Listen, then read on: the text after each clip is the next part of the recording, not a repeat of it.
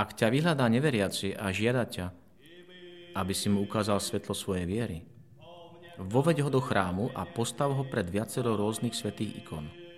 To, čo nevyjasní rozum pomocou mnohých slov, ľahšie navníma zrak.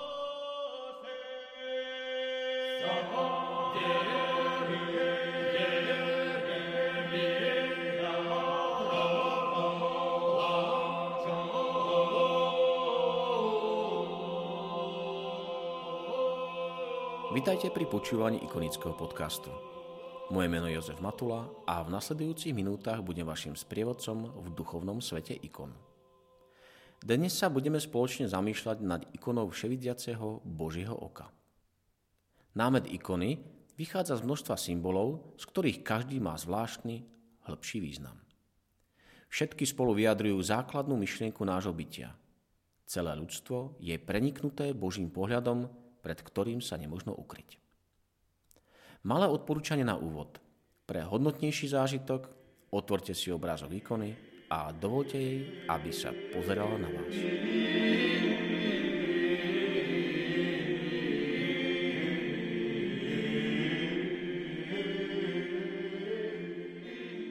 Každá ikona má v istom zmysle alegorický alebo symbolický význam. Táto osobitosť ikony sa pociťovala už v období raného kresťanstva, o čom svedčia zobrazenia Krista ako Orfea s lutnou v rímskych katakombách. Neskôr sa stalo veľmi rozšíreným zobrazovať Krista ako aniela. Ak vás zaujíma ranokresťanská malba, určite si vypočujte štvrtú epizódu k ikone Krista Pantokratora, v ktorej sme sa bližšie pozreli práve na túto tému. Ikona, ako alegorické zobrazenie znepokojovala východných kresťanov ešte aj na začiatku stredoveku. Pripomeňme si rozhodnutie 7. niceckého snemu z roku 787. To, čo tradícia vyjadruje písmom, maľba zobrazuje pomocou farieb. Otcovia snemu tak postavili na jednu úroveň písané slovo a výtvarné zobrazenie a charakterizovali ich ako symbol zmyslového vnímania. Neskôršie sa ikona začala vnímať ako výtvarný výklad textu svätého písma. Základom alegorickej ikonografie je teda nesporný hlboký literárno-teologický zmysel svätého písma. V úplnej zhode s greckým termínom allegorein, teda vyjadrovať inakšie, sa na týchto ikonách zobrazujú abstraktné pojmy alebo postavy prostredníctvom rozličných personifikácií alebo umelo zakomponovaných figúr a scén. Ide o svojho druhu jedinečný mystický model zobrazenia, podľa ktorého použitie čo najhlbších metafor a symbolov privádza k ešte k väčšiemu a hĺbšiemu postihnutiu pravdy a zmyslu obrazu. Tu treba pripomenúť, že samotný symbol nie len nápovedou veci, čím sa líši od obyčajného znaku. Je to obraz, ktorý už obsahuje vyšší svet a jeho silu, a preto provokuje a vyvoláva cit. Tak sa dá symbol definovať ako reálne zhotovenie predstavy Boha, ktorá vyviera zvnútra prirodzeného či ľudského sveta a nutne končí vzývaním. Takým spôsobom nie je symbol výrazom ako každý iný, ale logos vo svojej plnosti, ľudská existencia vo svojom plnom prejave. Medzi alegoricko-symbolické ikony patrí aj ikona Blaženého ticha alebo ikona Sofie Božej mudrosti, ktoré sme rozoberali v predošlých epizódach. Naša dnešná ikona Vševidiace Božie oko alebo aj prozreteľnosť Božia sa vďaka použitému symbolizmu považuje za pomerne zložitú. Znakmi a symbolmi, ktoré sa trochu líšia od bežnej ikonografie, chce ikonopisec zachytiť vzťah Boha k svojmu stvorenstvu – tento námet bol prvýkrát zobrazený na mozaike v polovici 5. storočia v chráme Hosios David v Solune, keďže nesie podobné znaky ako ikona nezasínajúceho krá. Napriek nejednoznačnosti tejto ikony sa medzi veriacimi stala veľmi populárnou. Ikona, ktorá sa nachádza v expozícii ikony v Žiline, typovo pochádza z územia ruského Vladimíru. Zobrazená je v okrových odtieňoch charakteristických pre danú oblasť. Jej hlavnou črtou je jednoduchosť a zároveň krása kompozície. V najbližšej chvíli vás pozývame vstúpiť do osobného ticha s ikonou. Nech sú vašim sprievodcom slová z 33. žalmu. Hľa, oko pánovo bde nad tými, čo sa ho boja. Nad tými, čo v jeho milosrdenstvo dúfajú, aby ich zachránil pred smrťou a v čase hladu nakrmil.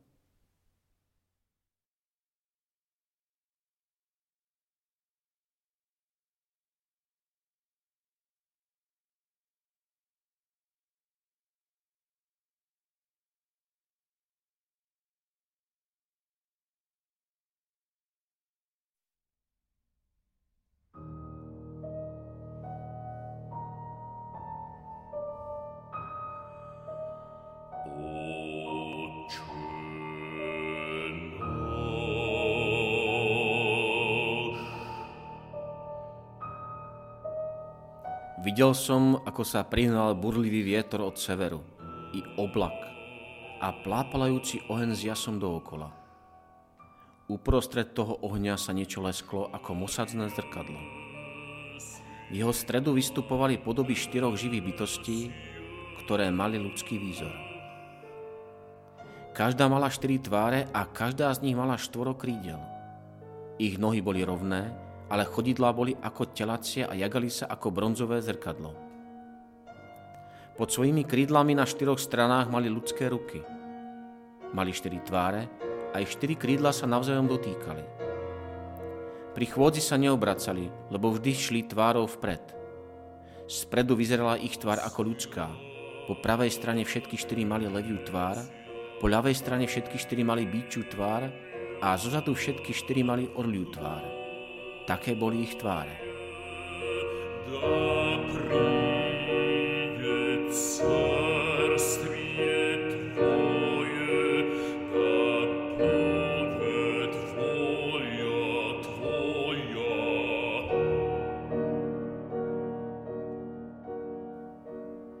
Námet ikony vychádza z biblických textov. Okrem práve dočítaného úrievku z videnia proroka Ezechiela je dôležitý aj text 11. žalmu. Pán prebýva vo svojom svetom chráme. Pán tróni na nebesiach. Jeho oči hľadia na úbožiaka, jeho zrak skúma každého človeka. Pán skúma spravodlivého ich riešnika a nenávidí toho, čo miluje neprávosť. Ďalší text je zo zjavenia. I videl som v strede medzi trónom a štyrmi bytostiami uprostred starcov stať baránka – ktorý bol ako zabitý. Mal sedem rohov a sedem očí, čiže sedem božích duchov poslaných na celú zem. Ikonu tvoria tri kruhy. Jedna z interpretácií hovorí, že tak ikona odkazuje na posvetný obraz vesmíru. Ikonopisec nasleduje tradíciu stredovekej mapy mundy, ktorá bola len ťažko použiteľná pre cestovanie, ale odrážala kozmológiu vtedajších časov, ktoré centrom bol Boh. V prvom kruhu sa nachádza oboma rukami žehnajúci Emanuel, predvečné slovo. Z tejto aureoly vystupuje na všetky svetové strany štvorica lúčov, symbolizujúca štyri živly – zem, vodu, oheň a vietor. Lúče končia v zobrazeniach symbolov evangelistov. V druhom kruhu je slnko, symbol väčšného života s tvárou so štyrmi očami a ústami – Dve oči sú mužské a dve ženské. Tento kruh je obklopený nápisom Ako horiace uhlie, ktoré sa zjavilo Izajášovi, vychádza slnko z lona panny a prináša radosť tým, ktorí túžili v tme po svetle poznania Boha. Posledným kruhom je ochranný kruh presvetej bohorodičky modliacej sa za ľudí. V jej kruhu je napísaná prvá časť Magnifikatu – Velebí moja duša pána a môj duch jasá v Bohu, mojom spasiteľovi, lebo vzhliadol na poníženosť svojej služobnice. Hľa, od tejto chvíle blahoslavní ma budú všetky pokolenia, lebo veľké veci mi urobil ten, ktorý je mocný a sveté je jeho meno a jeho milosrdenstvo z pokolenia na pokolenie s tými, čo sa ho boja. Tento kruh je vyplnený hviezdami, ktoré symbolizujú oblohu nad stvorenstvom a hustými zväzkami svetelných lúčov, ktoré ho spájajú s prvým kruhom. Pravé svetlo do sveta vychádza z Emanuela, ktorý nás ochraňuje a vedie napriek okolnostiam sveta. Z tejto aureoly vychádzajú aj štyri trojuholníky, stĺpy viery so symbolmi evangelistov. Vpravo hore je zobrazený Matúš v tvare aniela, posla hospodina, vľavo hore Marek ako orol, ktorý s blahozvesťou vylieta na nebesá, vpravo dolu je v tvare leva zobrazený Ján a nakoniec oproti Jánovi ako obetné zviera bík je zobrazený Lukáš. Najväčšia glorila sa skladá z dvoch kruhov.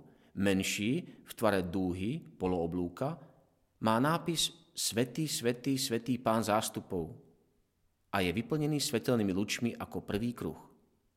Druhý, všetko objímajúci kruh je kruh Boží, vyplnený serafínmi a cherubínmi.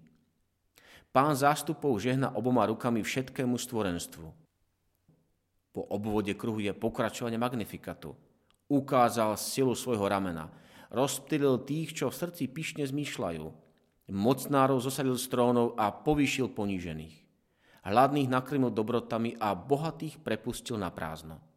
Ujal sa Izraela, svojho služobníka, lebo pamätá na svoje milosrdenstvo, ako slúbil našim otcom, Abrahamovi a jeho potomstvu na veky. Vo svetožiare pána zástupov je vpísaný červený štvorec, symbol väčšného života. Na ráme ikony hore sa nachádza jej názov, obraz vševidiaceho oka. Boh chráni a riadi svojou prozreteľnosťou všetko, čo stvoril siaha mocne od jedného konca k druhému a všetko riadi najlepšie, píše sa v knihe Mudrosti. Všetko je obnažené a odkryté pred jeho očami, aj to, čo sa stane slobodným konaním tvorov. Po okrajoch ikony sú štyri postavy. Blažený Mikuláš, blázon pre Krista, staroslovenské Nikola Jurodivý Christa Rady, svätý Efrem Sírsky, prepodobný Ján Lestvičník, Klimakos, autor duchovného spisu Rebrík a Svetá Tekla. Pravdepodobne ide o patronov rodiny, ktorá si ikonu objednala. Na záver dnešnej epizódy zaznejú slová svätého Gregora Nízkeho, ktoré vyjadril v súvislosti s našou dnešnou ikonou vševidiaceho Božieho oka. Mali by sme vedieť, že náš život je dočasný. Každému patrí prítomnosť, avšak nádej v budúcnosť ostáva neznámou. Nevieme, čo prinesie tento deň. Prečo sa mučíme neznámym a trápime starostiami o budúcnosť? Veď pán hovorí, každý deň má dosť svojho trápenia. Prečo si zbytočne pridávame starosti o zajtrajší deň? Preto pán tým, že nám v svojej modlitbe prikazuje hovoriť dnes, zakazuje nám trápiť sa a starať sa o zajtrajší deň. Veď ten, kto ti dal deň, ten ti dá aj všetko potrebné pre daný deň. Ten skutočne cíti potrebu, aby sa vo svojej prozreteľnosti postaral o tvoje telo a zaopatril ho potrebným.